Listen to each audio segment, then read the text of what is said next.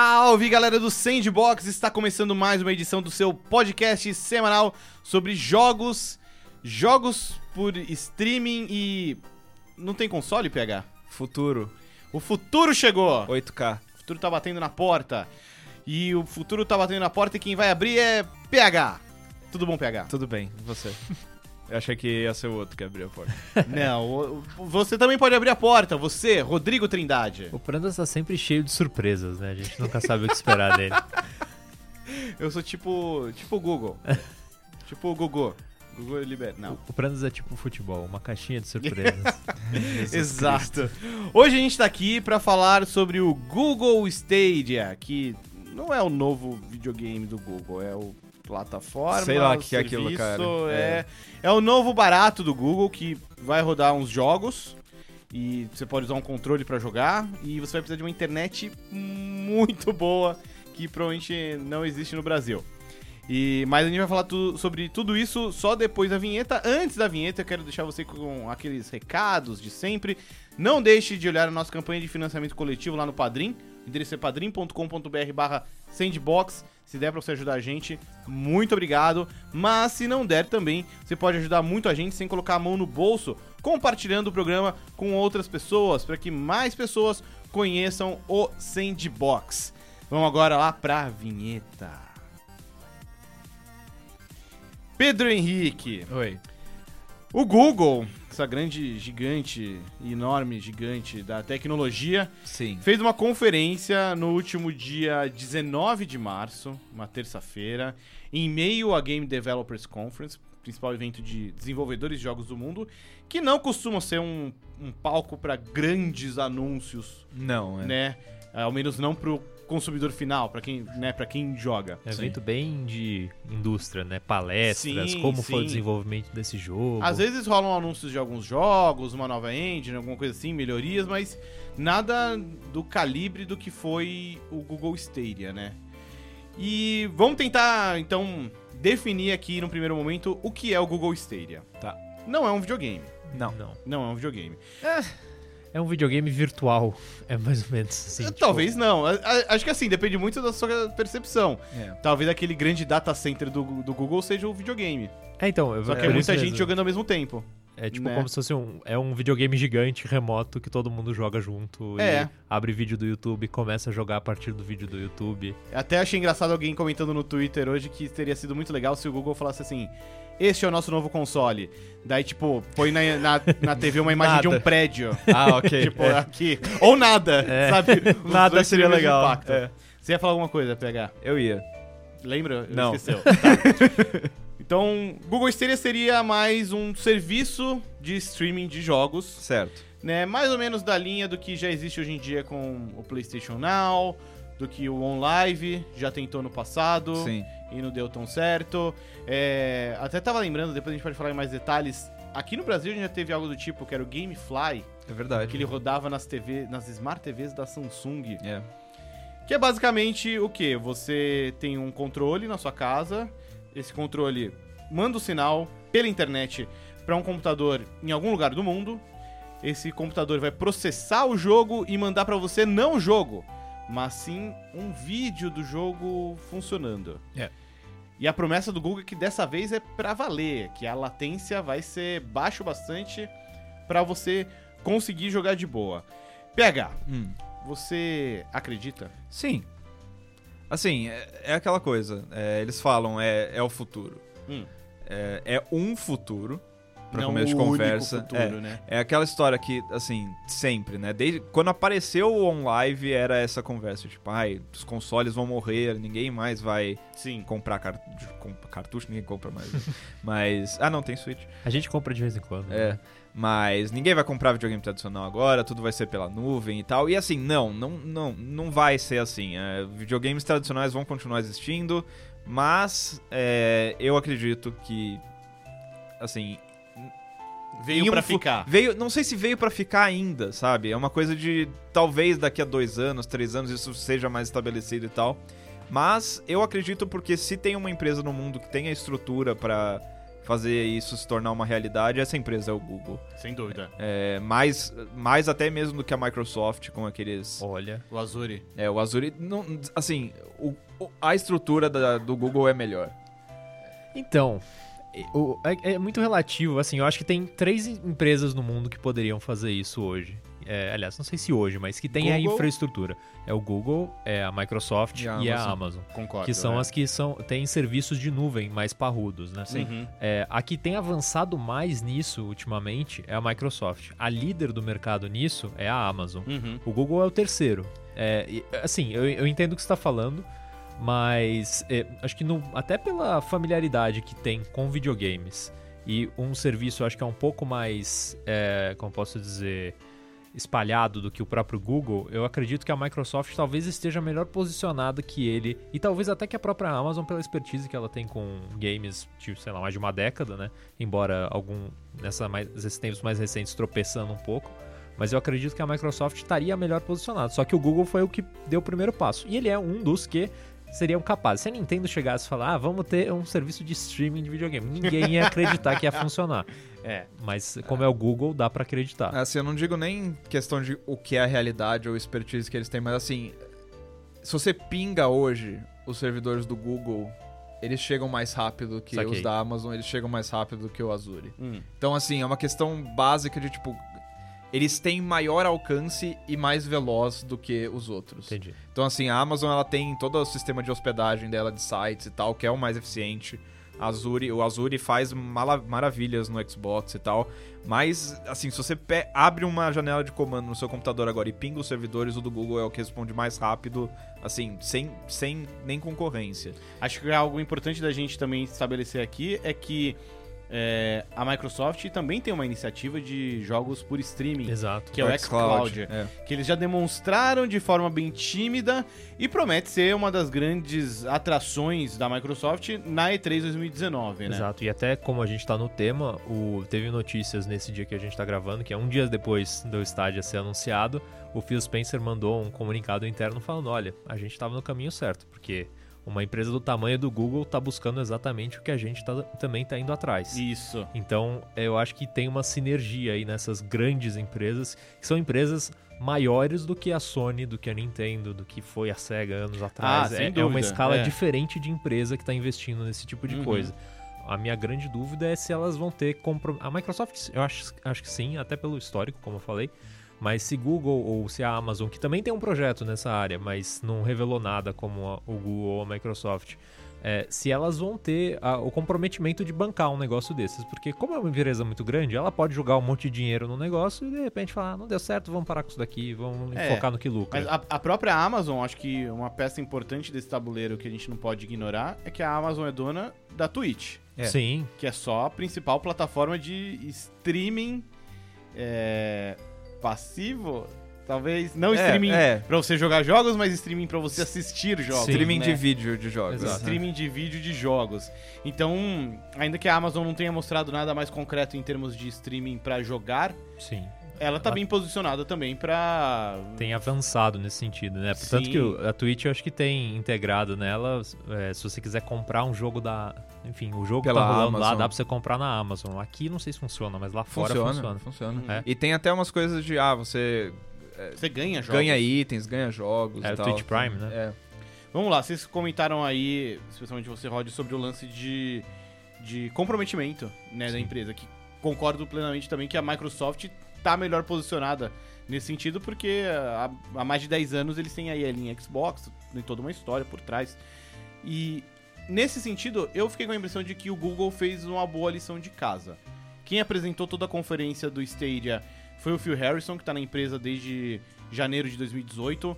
Um cara que tem passagens importantes por Sony, por Microsoft, não necessariamente bem sucedidas. Nem na Sony, nem É. na Microsoft, né? Mas teve tem uma experiência aí É. inegável. É. É um cara conhecido na indústria. Ele tem experiência em errar, então talvez ele saiba o que eles têm que fazer É. certo dessa vez, né? E uma semana antes de rolar a conferência, a- o Google anunciou a contratação da Jade Raymond, que É. também é uma executiva aí muito bem vista pelo mercado, tem no currículo a série Assassin's Creed, Splinter Cell e tava nos últimos anos na EA Motive. Tentando ajudar a cuidar de Star Wars, mas a EA não, Não parece ajuda. colaborar muito, A EA né? não quer ser ajudado. É, e não quer. E acho também que, assim, a contratação da Jade Raymond e o momento a- em que isso foi anunciado também me pareceu um, um posicionamento, sabe? Olha, Claro. a gente veio pra valer. É, então, eu- a apresentação do negócio inteira, pra mim, assim, foi Foi chata. não só chata, mas errada. Eu tive a impressão de que o, o momento foi uma coisa meio. Ah, é, acho, acho que o Play 5 e o próximo Xbox vão aparecer daqui a pouco. É melhor a gente sair correndo na frente, porque Hum, se eles mostrarem uma coisa que é um pouquinho melhor que a nossa. Porque assim, a coisa é, a coisa é essa: a Microsoft, ela tem o Xbox, o Xbox já existe. sim. Então, assim, você não vai, você não vai estar investindo quando sair o xCloud, quando o xCloud se tornar uma realidade, não vai ser tipo um salto no escuro que você vai estar dando ali. Você já tem o Game Pass. Você já tem os seus jogos na, na biblioteca digital do Xbox. Então, assim, você, você já está naquele ecossistema. Você, o, o xCloud vai ser tipo a cereja no bolo. O Google não, cara. O, o, o Stadia é uma coisa nova que, assim, eles estão prometendo o, o mundo pros caras e é uma coisa que você só vai conseguir ver Testando. testando. E, e É. até uma coisa, você falou, a Microsoft tem o Game Pass, tem a Live, tem todo o seu histórico de jogos, enfim, toda a retrocompatibilidade que eles puseram agora no Xbox One. E você sabe os modelos de negócio que a Microsoft trabalha no Sim, serviço sim. dela. O Google ainda não falou nada. Então a gente não sabe se vai ser um serviço de assinatura, se você vai comprar jogo avulso e jogar por streaming, É. ou se, sei lá, de graça e no meio da. Antes da cutscene rola uma Anúncio, propaganda, é. assim, não sei. É, o Google tem essa tradição de coisas de graça, né? Uhum. Que se pagam com o seu comportamento, seus dados, enfim. Eles, Exibição de propaganda. Exato, eles direcionam tudo o mais específico possível de acordo com como você se comporta.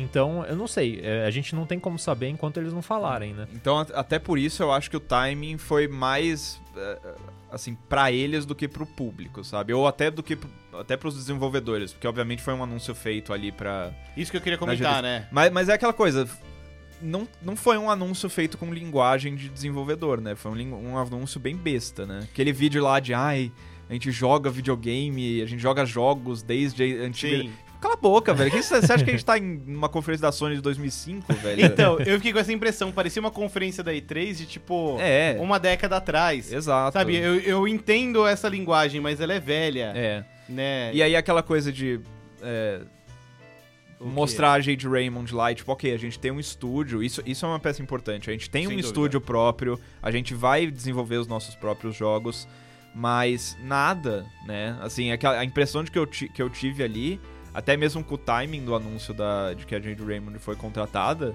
é que o primeiro jogo que a gente vai ver desse estúdio vai ser em 2025. Porque assim, é. Quando que ela começou a trabalhar nesse, nesse- nessa iniciativa? Foi Uhum. ano passado, se eu não me engano? Ah, acho que Não não, sei, né? é. Ela saiu da, da Mori não tem muito tempo. É, então, e ano foi, passado. ela foi anunciada agora. Não sei se ela já estava trabalhando. Às Pelo- vezes ela começou agora Pelos tweets dela, eu acho que foi tipo no fim do ano passado. Que, que, não, que é agora, basicamente. também. Sim. Mas, então, sabe, ainda não é uma realidade isso. Uhum. Então acho que foi um anúncio prematuro, de certa forma. É, Talvez pra demarcar terreno. Pra demarcar terreno. Eu acho que eles queriam, quiseram sair na frente da curva ali, de sair na frente do tiro, pra não ser encavalado potencialmente por um anúncio do xCloud Que vai vir fatalmente na E3. que vai vir Sim. e assim, e com certeza é um anúncio que, que já vai ter muito mais base, já vai ter muito mais é, peso por trás. Uhum. Então assim, se vier depois o anúncio do Stadia, vai tipo, todo mundo vai ignorar. E assim, ah, a gente não tem noção dos planos da Sony com relação a esse tipo de tecnologia. Hoje em dia eles têm o PlayStation Now, que é um serviço que não é muito alardeado, Não. nem tá disponível no Brasil, Hum. mas assim, a gente não sabe publicamente. Certamente o pessoal da indústria Sabem, é. sabe de detalhes, ouve os rumores, Sim. sabe, tem, tem coisa que vaza. Mas então, né, você falou, desculpa te interromper, você Diga, falou, diga. tem coisa que vaza. As coisas ultimamente têm vazado, assim, né, de detalhes bem discretos e tudo mais. O que se sabe da Sony, além. O PlayStation Now não parece ser o foco deles. Não. O, o negócio diferente que a Sony tem tentado fazer é mais focar em VR. Eu não sei. Porque ele- eles estão pra anunciar um, um modelo novo do PlayStation VR, eu tô viajando. Não, o que rolou, vazou uma patente né, sugerindo um PlayStation VR Sem fio, sem né? fio. Exato. E assim, concordo que patentes podem indicar né, Mas caminhos elas do não, futuro. não são anúncios. é. não são anúncios e nem sempre se concretizam. Sim. Cara, a gente que acompanha a coisa da Nintendo, o tanto de patente da Nintendo que já vazou e parecia, né, um bagulho incrível e pff, nunca se concretizaram. O que eu acho curioso é que atualmente a Sony parece estar segurando as cartas bem, bem perto. É, e, e eles eles estão na posição perfeita pra fazer isso, Uhum. né? Eles eles estão ganhando tipo, E em acho- todos é, os aspectos. Acho que né? até por isso que eles estão fazendo isso. É. Essa geração já, sabe, já, já tá Já ganha. foi ganha. Eles já têm aí uma grana garantida, tem aí um, um catálogo por vir que também, sabe, é, só uma tragédia resultaria em, em prejuízos. É. É, tem um Então- catálogo pra fechar o ciclo, né? É, tão, tão bem tranquilos pra eles ficarem nessa posição um pouco mais alta e olhar, ah, o Google tá fazendo isso, a Microsoft tá fazendo aquilo, a Nintendo tá operando desse jeito, tem esses outros potenciais players entrando no mercado. Tá, vamos olhar o que, que a gente tem aqui e, e decidir onde investir. Talvez eles optem por, putz, acho que VR não é mais tanto um lance agora. Deixa isso aqui rolando e vão investir mais no PlayStation Now. Assim, eu acho que o fato de não ter vazamento é, não é indicativo de que existe ou não. Porque, assim, Sim, sim, sim. historicamente a Microsoft é uma empresa que vaza absolutamente tudo e a Sony não. Então, assim, pode ser que os caras tenham os planos mais mirabolantes do mundo e a gente não vai saber até a hora do anúncio mesmo. É, vamos esperar pra ver que o, o retrospecto do PlayStation Now, pelo que você ouve da galera lá de fora, que não é um serviço muito. Acho que melhorou, ele evoluiu desde que foi lançado, né? Sim. Mas não é um serviço confiável de streaming. Mas é aquela coisa, se, se existisse um serviço de streaming da Microsoft ativamente há alguns anos já no mercado, a gente estaria dizendo a mesma coisa dele. Sim, porque não- a tecnologia não tá madura pra isso. É, Então, assim, acho que a diferença do PlayStation Now estava. e do xCloud é que. E do Stadia é que o xCloud e o Stadia estão no plano das ideias ainda e é uma coisa toda. É bonito, porque o que a gente tem é o que eles estão falando. O PlayStation Now não, a gente já testou ele, já viu ele no mundo real e sabe que a realidade não é tão, tão, tão colorida quanto o que as empresas querem que a gente acredite. E eu acho importante destacar também que, assim, o PlayStation Now, ele foi lançado em 2014. É. Já vai... Já completou cinco anos É, então. de lançamento. E não foi descontinuado. E ele, por, si, por sua vez, o PlayStation Now, ele foi... Ele nasceu a partir da aquisição do Gaikai, É. que era também um serviço de streaming similar ao OnLive, meio contemporâneo ao OnLive. Sony comprou, é, transformou no PlayStation Now e, sabe, tá mantendo aí debaixo do braço. É, eles já estão posicionados nesse setor de alguma maneira, já tem alguma experiência. Acho que também é uma situação em que eles se colocam numa posição confortável pra, tipo. É isso que você falou, PH. Talvez eles estejam desenvolvendo algo muito cabuloso e, sabe, tá, tá lá guardadinho no canto. Sim. E se. Sei lá, vai que, vai que eles estão fazendo alguma coisa com a Amazon. Às vezes. é, Tipo. Que é um player que a princípio tá aí. É, então. se- mercado, assim, a gente né? também não sabe o que que a Amazon tá fazendo. É, eu acho que seria estranho. É porque você não vê, por exemplo, empresas, acho que desse tamanho, normalmente colaborando em um produto. Eu, eu não consigo me lembrar. Talvez exista, assim, mas de pronto eu não consigo pensar em empresas É. dessa dimensão. E, e, assim, a Sony, como a gente falou, né? É, não, eu- aliás, não- a gente não falou isso. A gente falou no sentido de serviços de nuvem. Uhum. Google, Amazon e Microsoft. Google, Amazon e Microsoft também estão em outro patamar como empresa, né? A, Sim. a É, Sony... Então, mas por isso mesmo que eu digo, assim, a Sony não tem estrutura pra fazer um negócio desses no mundo inteiro. Sim. A Sony, por exemplo, a Sony não tem um negócio de, De servidor. É, né? então assim, eles precisariam teoricamente da Amazon, por isso que eu acho que não é tão impossível pensar nisso assim. Um, um negócio que eu tava dando uma olhada aqui, é, enquanto a gente falava, eu vi esse- hoje um tweet, um tweet daquele Matt Piscatella lá da, Da NPD. da NPD, exato, analista de, do mercado de games. E ele falou que além da Amazon Microsoft, é, eles especula que talvez a Tencent entre nisso daí Ah, também é. como um possível player. Pode ser. E, e é assim, ele analisa isso como um negócio não pra agora, pra daqui dos próximos 10 anos e se afirmando como uma verdadeira mudança, né? Porque o Google e, na verdade, a Jade Raymond falou que é uma revolução nos Uhum. videogames, né? E potencialmente é mesmo, né? Porque, enfim, é- muda completamente como a gente interagia com isso. né? Você ter a caixinha, ter o videogame, é, a caixinha dos jogos, o videogame, o controle conectado na TV, enfim. Sim. É, muda tudo. E vira um negócio abstrato, né? Um outro aspecto que eu queria é, colocar na mesa agora pra gente debater é essa integração do Stadia com outros elementos é, de comunidade.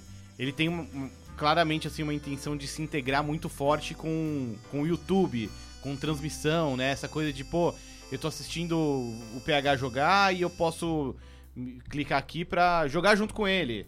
Ou então eu, eu tô vendo você jogar e, pô, eu quero jogar esse jogo também. E você, sabe, você clica na hora, já compra e já começa a jogar. É, também aquela função do State Share, que eu achei muito interessante, É legal. que é basicamente o que tem no emulador, só que agora no YouTube. É. E é curioso também como o Stadia vai, vai tornar real aquela piada do eu vou jogar pelo YouTube, sabe? Eu- Eu não tenho videogame, eu Sim. jogo pelo YouTube. Tipo, é, agora vai ser mesmo, né? É, enfim, queria ouvir a- as considerações de vocês sobre esse lance de se integrar jogatina à, à experiência de assistir jogar também. É. A primeira ressalva que eu tenho contra isso é o fato de que eles estão falando do YouTube Gaming, né? Uhum. YouTube Gaming não é a plataforma de para Não, isso, é, é. o Twitch, É. né? E enfim, já já começa daí. Mas assim, as ideias são muito legais. Eu Uhum. acho que é, teve vários momentos ali. Não, nenhuma daquelas funções que eles apresentaram é aquela coisa de nossa, isso muda tudo. Eu, Uhum. eu não tive essa sensação em nenhum momento, porque é aquela coisa. É, por exemplo, o negócio de você comprar o jogo na hora ali, já conseguir jogar e tal. Uma pessoa que tem acesso a uma internet rápida o suficiente pra fazer streaming de jogo não demora pra baixar um jogo, Uhum. sabe?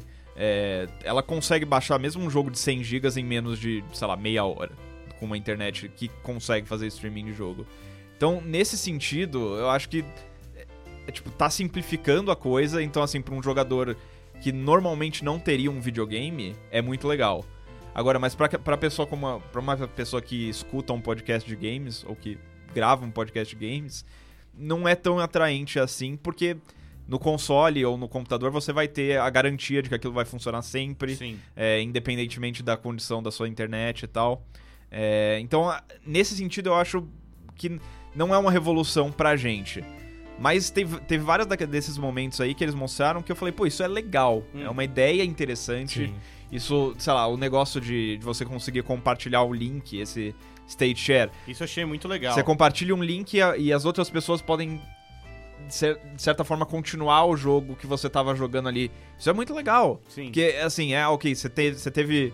Você tá, você- tá no fim do battle, daquela parte horrível lá do Battletoads. aí você, cria um save state a partir dali você consegue fazer com que as outras pessoas joguem a partir daquele ponto infernal. O, o Matt Pat, quando ele subiu no palco, ele falou um pouco sobre isso, né? Como os produtores de conteúdo vão poder criar desafios É. criados especificamente pra comunidade dele, né? Sim. Sei lá, a gente aqui, especialmente nos podcasts retrô, a gente sempre cita muito, ah, aquela parte, É. aquela fase. em teoria, a gente poderia criar uma playlist. Mandar um link pra galera. É, sabe, ó, são esses momentos aqui que a gente É. citou, cara. Ah, Você cê- pode ir lá e cê- jogar. Você não tem tempo pra jogar esse jogo inteiro, então joga os melhores momentos desse jogo. Uhum. Ou então tá difícil de você passar o negócio, tudo bem, eu tenho save aqui logo depois pra você, enfim, continuar jogando, poder avançar a história e tal, não ficar frustrado com o negócio que às vezes a dificuldade é alta demais pra você. É um pouco tipo o que a Nintendo faz com o serviço lá de jogos de NES. Que eles lançam as versões especiais. É, é. Tipo, ah, aqui é o Metroid na luta final com, com tudo. Vai lá. É a Nintendo na frente da curva. É. ou, ou mesmo, sei lá, no no Super, o New Super Mario Bros. U lá tinha um modo você batia com o Mario no num quadradinho lá verde. Ah, ele E- mostra o vídeo. É, né? e mostra o vídeo e você pode retomar a partir de- do certo ponto ah, do é verdade. vídeo. é- Então, é, meio isso. é, tipo, É. E, e é legal, assim, em termos de acessibilidade, vocês falaram de comunidade, ou mesmo de melhores momentos pra você conhecer um jogo que você não conhecia sem ter que dedicar um tempo muito grande. Uhum. E eu acho que, tal, em parte, é, tem uma, essa questão da comunidade. Eu, por exemplo, não me identifico tanto porque eu não tenho o hábito de assistir streamer. Mas tem toda uma geração que acompanha streamer. E É. eu, eu acho que é uma relação completamente diferente com a que eu tenho com videogames. É. E o- um produto desses tem o potencial pra mudar muitas coisas, sabe? Acho que isso é muito o que você falou, PH. pra gente que é, já tem uma outra relação com, com o videogame, a gente já joga há muito tempo, a gente tá muito imerso nesse universo, é difícil imaginar uma, uma ruptura tão grande de comportamento, É. por exemplo. Mas acho que pra toda essa nova geração que já cresceu vendo streamers, e principalmente pra quem é, é, ave, é avesso à ideia de comprar um console e tudo mais, eu sinto que o Stadia ele elimina algumas barreiras que assim pra gente É. não, atra- não, não, não faz muito sentido, mas pra outros potenciais jogadores sim. Eu, eu não diria nem avesso a ideia de comprar um console, mas simplesmente não aconteceu. Sim. Sabe? Tipo, sei lá, é que nem o Netflix ele resolve o problema de, tipo, você não quer ir na loja comprar o filme, Uhum. você, você só assiste, né? Acho que é É. uma, uma relação parecida. Você só joga, né? É. E tem um negócio que não tem necessariamente a ver com essa questão do streaming, mas é uma facilidade que esse serviço vai trazer. A gente tá acostumado a baixar patch de jogo. É um negócio que potencialmente deixa, assim, para pro consumidor deixa de existir. É. Obviamente os estúdios vão ter que fazer patches nos jogos dela para Ah, pro super videogame do Google lá, É. mas pra, pra gente que vai estar jogando de casa é um entrave a menos. Às vezes aquele negócio você vai chegar em casa, pô, tem um patch, vou ficar duas horas esperando pra poder jogar. Mas aí, mas aí tem um lado negativo, que assim, eu prefiro muito mais ter o patch e poder ter a possibilidade de modificar meu jogo. Que é uma coisa que morre completamente com um sistema É, desses. mods, Acabou. acabou. Não, e também não só mods, tem a questão de que a galera tá já preocupada de preservação dos jogos, É, né? e um outro ponto que a gente sempre fala aqui no, no podcast, assim, os exclusivos do Stadia não vão existir em estado físico em É. nenhum lugar É. do mundo. Tipo, esses, esses não vai ter jogos o disco. não vai ter. Os, Tal- o- talvez você tenha uma licença digital dele, dependendo do modelo de negócio que o Google é, adotar. mas mas que né, não dá pra saber. É, Então, mas é uma licença digital pra você poder streamar o... o- É, Exato. tipo, você não vai jogo. conseguir rodar ele localmente. Você não vai ter É, esses é arquivos. É meio bizarro, né? Sabe, eu vou baixar aqui pra jogar no, no meu avião. sei Tipo, lá. isso, isso é o contrário do que eu quero, cara. É engraçado, mas eu acho que isso talvez seja um negócio da gente ser meio velho. Tipo, é um desprendimento. Então, que- Não só velho, eu acho que é, é- é um. eu Velho vejo entre como um. aspas, né? Não, não, eu, eu vejo muito mais como um reflexo do fato de a gente já estar muito imerso nesse mundo dos games. E a gente claramente tem uma pegada retrô É, também. Mas, mas acho que é velho, mas não velho no sentido de idade, mas mais na coisa de tipo, ok, a gente viveu esse outro É, gera- período. é geração, É, assim. É, é- É, porque é a coisa, a preservação é uma coisa que se você falar pra, um- pra uma pessoa jovem que joga Fortnite hoje em dia, meu, o cara nem vai prestar atenção no que você tá falando. E eu acho até curioso o exemplo do Fortnite, PH, porque ele é um jogo que, assim. Seria um desafio preservar o Não, Fortnite. não dá, não dá. Porque ele. A, Ele a graça do Fortnite é a constante É, é, mutação, Exato. né? Mas assim, é, é que, as comparações que a gente faz, tipo, existe esforços de preservação de filmes, de, de música, de. É. E a indústria de jogos, ao invés de estar caminhando em direção a, ok, vamos preservar a nossa história, Pelo contrário. que é uma coisa que, assim, a gente, como. Principalmente a gente que, enfim. Tem formação superior, a gente fez parte da, da- do meio acadêmico, a gente sabe a importância disso. É, tipo, não, não é isso que a indústria quer. A indústria tá pouco se importando pra isso. E isso é uma coisa que eu vejo como um grande negativo, um grande erro, né? Uhum. Porque acho que acima da questão da preservação, eu vejo a indústria de games muito preocupada com a questão do controle, Sim. sabe? E no Stadia é meio isso, você tá a princípio parece que você tá cedendo todo o controle sobre o produto e como ele é aproveitado, é, tá nas mãos do Google, tá ali no data center. Sim. E um negócio que, assim, é- isso meio que destrói como a gente conhece os videogames, né? E potencialmente. Uhum. Uma coisa que eu também penso do ponto de vista de desenvolvedores é como eles sobrevivem nesse cenário. Porque nessas interfaces online que a gente tem hoje em dia, já é muito difícil você navegar e encontrar algum jogo. Quando tá tudo ali. Pensa na Netflix, ela tem um algoritmo que vai te indicar os negócios, o- o que tá Sim. mais de acordo com o teu perfil. Mas de qual- é, não tem jeito, assim. Alguma coisa que você provavelmente gostaria ou muito boa não vai aparecer pra você, vai estar escondida em algum canto. E eu me pergunto como que vai ser pro desenvolvedor, até porque, sei lá, se, o- se funciona na base de ah, por play de pessoa, essa pessoa, esse estúdio vai fazer dinheiro no jogo dela, não, sei lá, não é uma compra de licença.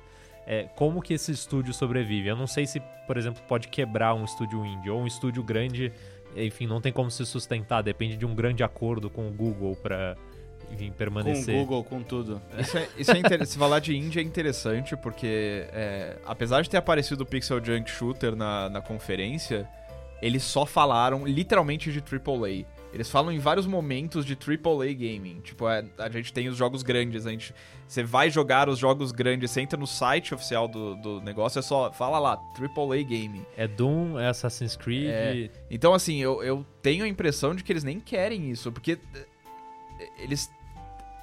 Você acha que eles querem gastar uma, um- uma instância do, do computador de 10 teraflops dele pra rodar Crypt of the Necrodancer?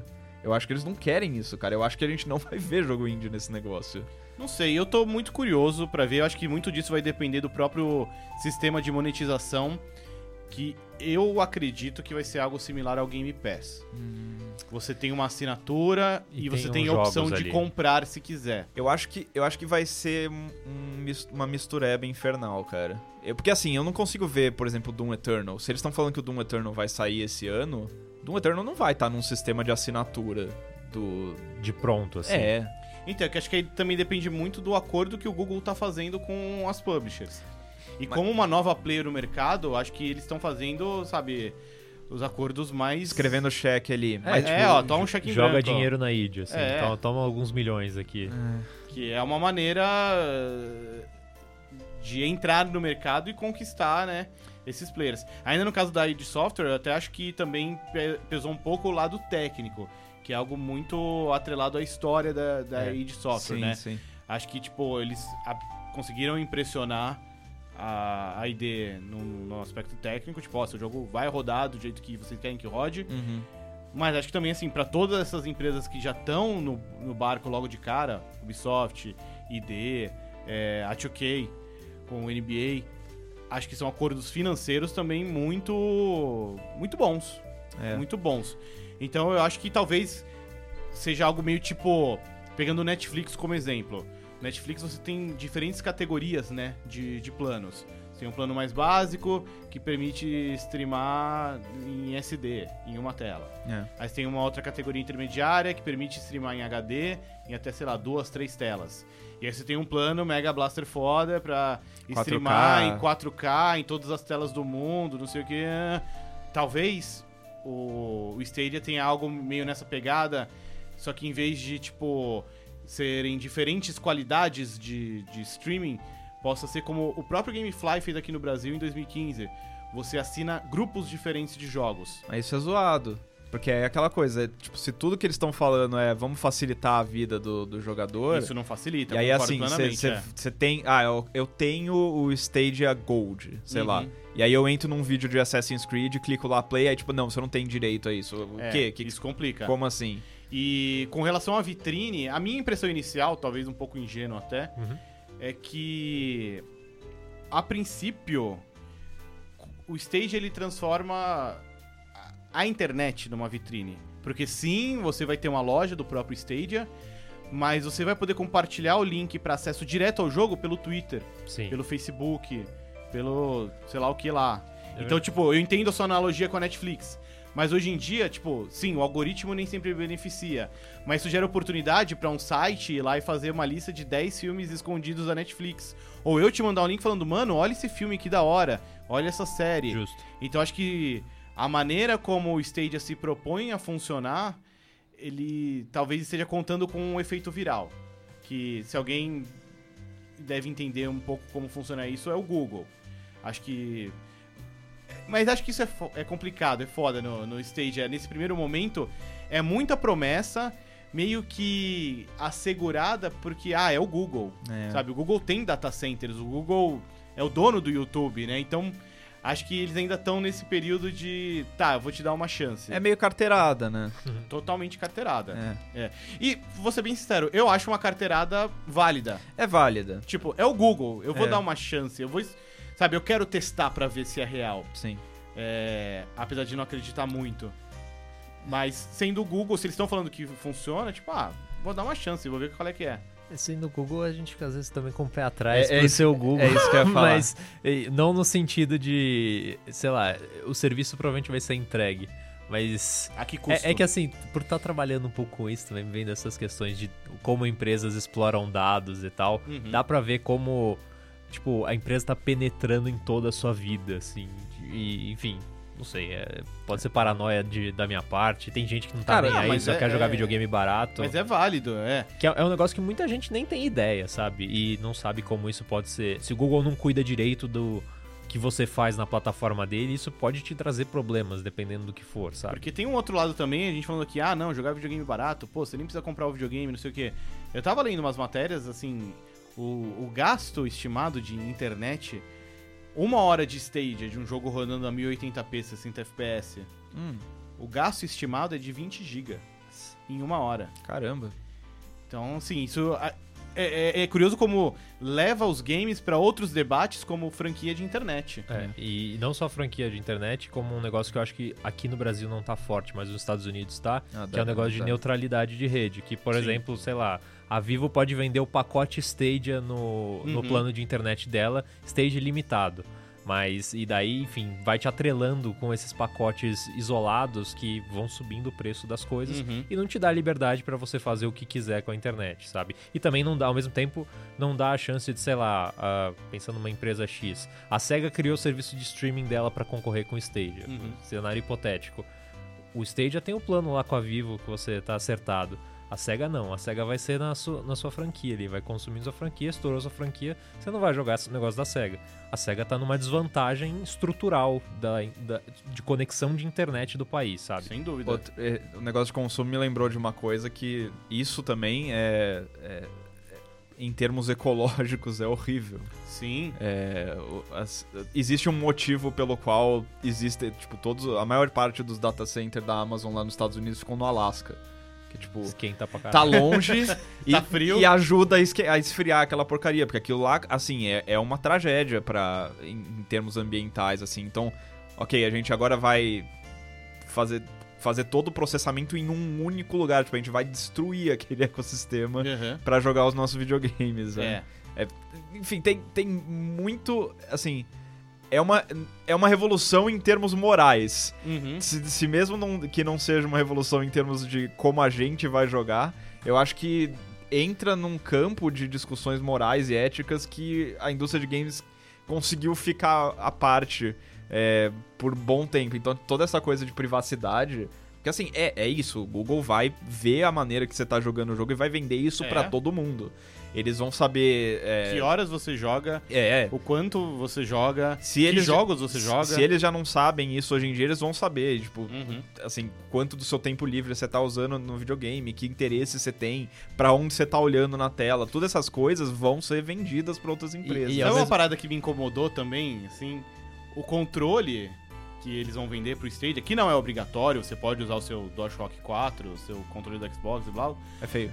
É, não, não, não feio, ele tem um microfone, É, é, porque tem o, o negócio de, do assistente Google o Google, né? assistente, é. Então assim, ah, mas microfone, pô, celular hoje em dia tem... Eu sei, sabe, a gente tá sempre com o celular do lado, mas tipo, pô, é mais um microfone me espiando o dia inteiro, até quando eu tô jogando a, a merda do meu videogame, sabe? Tá É. xingando o adversário lá no FIFA online ali. É. Tá sabendo o que você tá falando. Ah, eu lembro quando, quando anunciaram o Kinect, o primeirão, que tinha umas histórias, nem sei se isso realmente aconteceu, que tipo, Tinha, tinha, tinha sim. né, no FIFA, Sim, sim. que se você xingasse no FIFA, você era penalizado. Sério? É, Que doido. acho que o juiz te dava cartão. O juiz dava cartão. né? É. Isso- isso é Acho que isso era mais uma brincadeirinha, É. mas, mas É, é. é, mas é uma brincadeirinha, mas acho que já mostra um pouco, tipo, é, poderia ser usado pro bem, caso, sei lá, Overwatch. Tem a molecadinha lá que fica xingando todo mundo. Sabe, o controle do Google já entendeu, Abraço. tipo, ó, Polícia vai na sua casa te É, prender exato. porque você é racista. É. É, Acho mas- válido. Acho, acho válido, A mas tem distopia, outro. a distopia do bem. É. Mas tem o outro lado da moeda também, né? Eles vão estar ouvindo tudo por Sim. mais um microfone. Cara, quando a gente estiver olhando daqui a uns 10 anos pro Switch 3, vai estar olhando, ah, essa porcaria de videogame ultrapassada e não sei o que. Cara, o Switch 3 é o videogame da resistência. É. Ana- Switch. é analógico, velho. Você tá longe, você tá louco, velho. Esses negócios aí do Big Brother, esses videogame distópico 1984 aí. Agora que se depender da Nintendo, acho que daqui uns 10 anos a gente vai estar no Switch 2. É, Lite. é. Switch 2 Lite. Ah, 10 anos Switch 2? É, Talvez, né? parece válido, né? A estimativa é que o Switch. Os, os analistas acreditam que o Switch atual vai durar uns 6 a 7 anos. Ainda? Ainda? Acho que então não. ainda tem mais uns 4 anos aí. É. Acho que tem umas revisões de hardware aí no meio do caminho, mas Sim. Olha, talvez. Never forget o GameCube, hein? Que tinha aquela aridez de É. lançamentos. É. E, era terrível. Mas voltando ao Stadia, então a gente tem aí todas essas preocupações da internet chegando para os nossos queridos joguinhos. Eu tenho. o- Eu tava a gente discutindo lá na redação hoje do UOL e falaram, pô, isso daí é mais ou menos uma entrada de uma nova fase de, entre aspas, guerra dos consoles, sendo que é um console virtual. Tá levando para as nuvens. Porque se você for pensar, é como se fosse uma quarta etapa, se o Google ficar pra valer. Porque a gente teve a primeira, Nintendo Sega, lá atrás. Depois entrou Nintendo e PlayStation. Depois Nintendo, Xbox e PlayStation. E agora, potencialmente, vai ter uma guerra dos. da- eh, enfim, videogame na nuvem aí que a gente tem pela frente. É. Em potencial, né? A gente não tem como saber. Mas a própria Microsoft também tem sua cartada nesse sentido, né? Então fica curioso, pra- eu fico curioso pra saber como vai ser essa futura guerra de consoles que não são mais consoles. Você pulou uma etapa que é a mais patética e que provavelmente vocês estão completamente blindados disso por causa das suas escolhas de vida. É, que Mas é... é que eu não tô. Que é a porra do Steam contra a Epic Game Store. Cara, a quantidade de gente que, que pula na, fa na, faca, na faca pra ser banida por causa dessa porcaria de briguinha entre Steam e Epic Game Store é incrível, cara. eu É- nem sei o que é Epic Game Store. é, é a Store, é a loja digital da, da Da Epic Games. Ah, Epic. Eu É. ouvi Epic. Não, não. Epic Game Store. E, ele, e eles estão, enfim, pagando vários exclusivos, tirando jogos do Steam. Então a galera Muitos tá. dinheiros. A galera tá possessa, É. velho. E é surreal, porque, tipo, é outro. É, é abrir um outro negócio no seu desktop, velho. Assim, é chato, porque é assim. chato, mas, pô. É, é chato que você tem que abrir outro negócio, não vai ter seus achievements lá, mas, pô. É, é o que vai acontecer com um serviço de streaming daqui a pouco também. É, tipo, vai Você vai abrir o ter Netflix, o Disney Blubbles, o não sei o que lá. Achievement da Nintendo, eh, do, da Microsoft dentro do Switch. É. Tá, tá uma bagunça. É. Muito bem, antes da gente fechar aqui, é, a gente tem um áudio do nosso querido Vitor Ferreira. Ah, olha só. Que está lá de volta à, à casa dele em São Francisco. Ele ficou um tempo em temporada né, aqui no Brasil. Tá lá com os mendigos, É. os amigos. Brincadeiras da parte que teve um ano aí, acho que 2012. Ele foi tipo talvez. umas oito vezes É. pra lá, né? É, a gente já comentava que ele tava de passagem pelo Brasil e voltava pra São É. Francisco. Aí ele foi lá pra GDC e testou o Google Stadia. E ele mandou um áudio aqui pra gente que eu vou tentar tocar pra nós nesse momento. Legal. Fala galera do Sandbox, aqui é o Vitor, vindo diretamente de São Francisco, onde eu tive a chance de ver mais e até testar um pouquinho do Stadia. É, eu, eu tive a chance de vir na GDC é, esse ano e por isso vi a conferência, é, visitei uns stands, uns quiosques. E a minha impressão são duas coisas o que eu penso do, do Stadia como um todo e, com, e a- o conceito de streaming em games, né? Ah, por um lado, é uma tecnologia impressionante, realmente. Ahn, obviamente, eu testei em um ambiente controlado, então eu não boto minha mão no fogo para problemas eh, que possam vir a, a ocorrer em um ambiente normal, né? Ah, no mundo real. Mas ainda assim é, é impressionante. Eu testei o Assassin's Creed Odyssey é, num quiosque e assim não dá, não deve nada a qualquer jogo, qualquer versão de PC ou console. A qualidade é boa, a, a latência é tranquilíssima. Tipo não não tem ah, só se você tiver um olho muito apurado, eu acho que você sentiria muito. É... E só que a minha perspectiva sobre o streaming é meio. Ele deveria ser, ter uma coisa, um caráter mais emancipatório, eu acho que é é a palavra certa. É, considerando que a- toda a proposta, e até o Google falou isso, é de você poder jogar onde você quiser, do jeito que você quiser, da forma que você quiser, é, ter acesso a esses jogos é, super potentes, com um, um poderio gráfico impressionante, mas rodando no seu celular a troca que isso requer muito é, de uma infraestrutura de banda larga, de internet banda larga, uma internet realmente rápida. E é, por enquanto, até esse momento, 2019, isso não é uma realidade para grande maioria das pessoas do planeta. Uh, tanto que, obviamente, eles lançaram, eles vão lançar, né, só em 2019 para Estados Unidos, Canadá, uh, Reino Unido, Europa, países que têm uma infraestrutura mais é, bem construída. E mesmo assim, uh, vários lugares do país, dos países, por exemplo, os Estados Unidos, tem uma, tinha uma região que tinha Google Fiber, não tem mais, porque o, o Google não, não vê mais, não, não teve retorno, né, basicamente. E. E o fato de é, você não ter essa infraestrutura. Por exemplo, no Brasil. O Brasil é um país em que o Xbox 360 e o PlayStation 2 são os consoles mais populares do, do, do país. É um, as pessoas não têm um, uma internet é, 100 mega capaz de, de rodar, um, é, rodar vídeos em 4K. É, quanto mais rodar jogos em 4K. Então. Uh, eu tenho esse medo de que é, se o streaming se tornar a plataforma central, verdadeira, que não o, o, tomar o lugar dos consoles, possivelmente, eu acho que eu tenho esse medo de que muita gente vai ficar para trás a menos que exista uma um esforço coletivo, privado, público, sei lá, de expandir essa infraestrutura de internet, de, de melhorar a qualidade em um sentido global. É, é, para mim, nesse sentido, é, é, esse é meu, meu, meu, meu receio principal. Outro grande coisa que, sei lá, eu não, nunca fui fã de, de dessa questão de serviço, de jogo como serviço.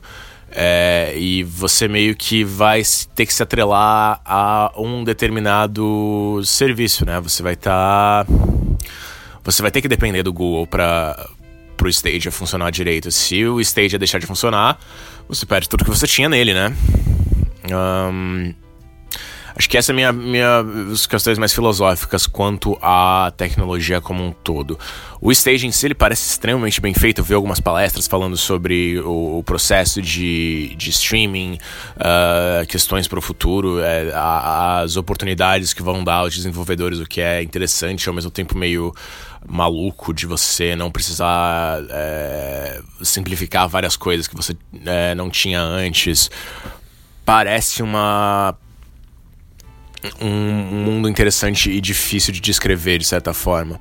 Também vi Doom Eternal sendo rodado nele, parece bom. Uh, não tive a chance de testar o controle, o controle só tinha num displayzinho que eu vi lá no lado de fora da, da GDC. Testei o Assassin's Creed num, num Logitech, então não tenho como falar a qualidade dele.